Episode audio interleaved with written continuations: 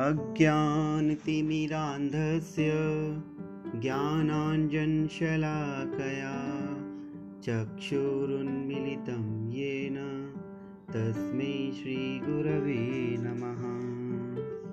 सदाशिवसमारम्भां शङ्कराचार्यमध्यमाम् अस्मदाचार्यपर्यन्तां वंदे गुरुपरम्पराम्।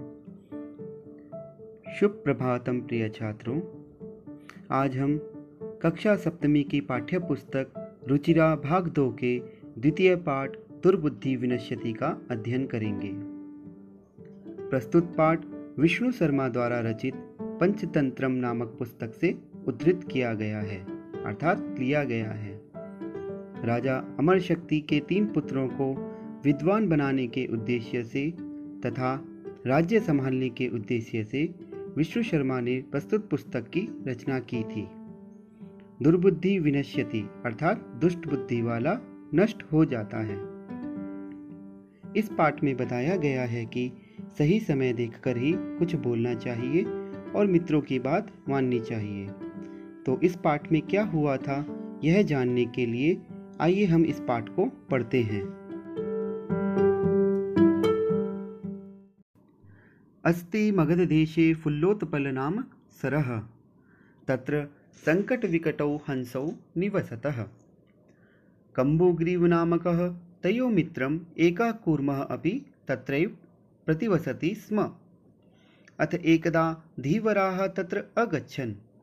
ते अकथयन्, वयं स्वमत्स्यकूर्मादीन् मारिष्यामः एतत् श्रुत्वा कूर्मः अवदत्, मित्रे किं युवाभ्यां धीवराणां वार्ता श्रुता? अधुना किम अहम करोमि? इसका हिंदी अनुवाद है। मगध देश में फुल्लोत्पल नामक तालाब है। वहाँ संकट तथा विकट नामक दो हंस रहते थे। उन दोनों का मित्र कम्बुग्रीव नामक एक कछुआ भी वहाँ पर रहता था। तत्पश्चात एक बार मछुआरे वहाँ आए। वे कहने लगे, हम लोग कल मछलियों और कछुए आदि को मार डालेंगे। यह सुनकर कछुआ बोला, हे मित्रों, क्या तुम दोनों ने मछुआरों की बात सुनी? अब मैं क्या करूँ? द्वितीय अनुच्छेद। हंसो अवदताम, प्रातः यद उचितम तत्कर्तव्यम कूर्म अवदत मैवम, तद यथा अहम अन्यम हृदम गच्छामि तथा कुरुतम। हंसो अवदताम आवाम किम करवाव? कूर्मः अवदत्। अहम युवाभ्याम सह आकाशमार्गेण अन्यत्र गंतुम इच्छामि। इसका हिंदी अनुवाद है। दोनों हंसों ने कहा, सुबह जो उचित होगा, वह करेंगे। कछुए ने कहा, ऐसा उचित नहीं है। वैसा उपाय करो, जिस प्रकार मैं दूसरे तालाब में चला जाऊँ। दोनों हंसों ने कहा, हम दोनों क्या करें? कछुए ने कहा, मैं तुम दोनों के साथ आकाश मार्ग से दूसरे स्थान पर जाने की इच्छा करता हूँ। तृतीय अनुच्छेद। हंसौ अन अवदताम। अत्र कः उपायः? कच्छपः वदति, युवां काष्ठदण्डम् एकं चञ्च्वा धारयताम् अहं काष्ठदण्डमध्ये अवलम्ब्य युवयोः पक्षबलेन सुखेन गमिष्यामि। हंसौ अकथयतां सम्भवति एषः उपायः। किन्तु अत्र एकः अपायोऽपि वर्तते। आवाभ्यां नीयमानं त्वामवलोक्य जनाः किञ्चित् वदिष्यन्ति एव। यदि त्वम् उत्तरं दास्यसि, तदा तव मरणं निश्चितम्। अतः त्वम् अत्रैव वस। हिंदी अनुवाद। दोनों हंस कहने लगे, यहाँ क्या उपाय है? कछुआ बोला, तुम दोनों एक लकड़ी के टुकड़े को चौंस से पकड़ लेना। मैं उस लकड़ी के डंडे का मध्य भाग का सहारा लेकर तुम दोनों के पंख के बल से आराम से चला जाऊँगा। दोनों हंस कहने लगे, यह उपाय संभव है, परंतु यहाँ एक खतरा भी है। हमारे द्वारा ले जाए जाते हुए तुम्हें देखकर लोग कुछ कहेंगे ही। यदि तुम उत्तर दोगे, तब तुम्हारी मृत्यु निश्चित है। इसलिए तुम यहाँ पर ही रहो। चतुर्थ अनुच्छेद।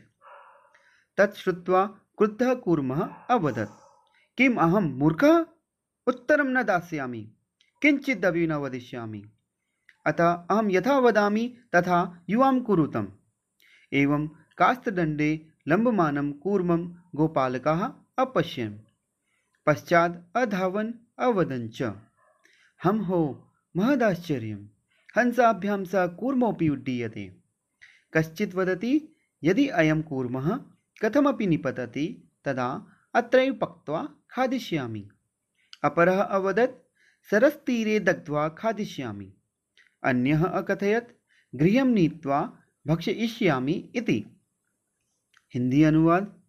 यह सुनकर क्रोधित कछुआ कहने लगा, क्या मैं मूर्ख हूँ? मैं उत्तर नहीं दूँगा, कुछ भी नहीं बोलूँगा। इसलिए जैसा मैं कहता हूँ, वैसा तुम दोनों करो। इस प्रकार लकड़ी के डंडे पर लटकते हुए कछुए को देखकर गाँव वाले पीछे दौड़े और बोले, अरे रे, महान आश्चर्य है। दो हंसों के साथ कछुआ भी उड़ रहा है कोई कहने लगा, यदि यह कछुआ किसी भी प्रकार से गिर जाता है तो यहाँ पर ही पकाकर खा लूँगा दूसरा कहने लगा, तालाब के किनारे पकाकर खाऊँगा। अन्य ने कहा, घर ले जाकर खाऊँगा पंचम अनुच्छेद। तेषां तद्वचनं श्रुत्वा कूर्मः क्रुद्धः जातः। मित्राभ्यां दत्तं वचनं विस्मृत्य सः अवदत्। यूयं भस्म खादत तत्क्षणमेव कूर्मः दण्डात् भूमौ पतितः। गोपालकैः सह मारितः। अतः एवोक्तम।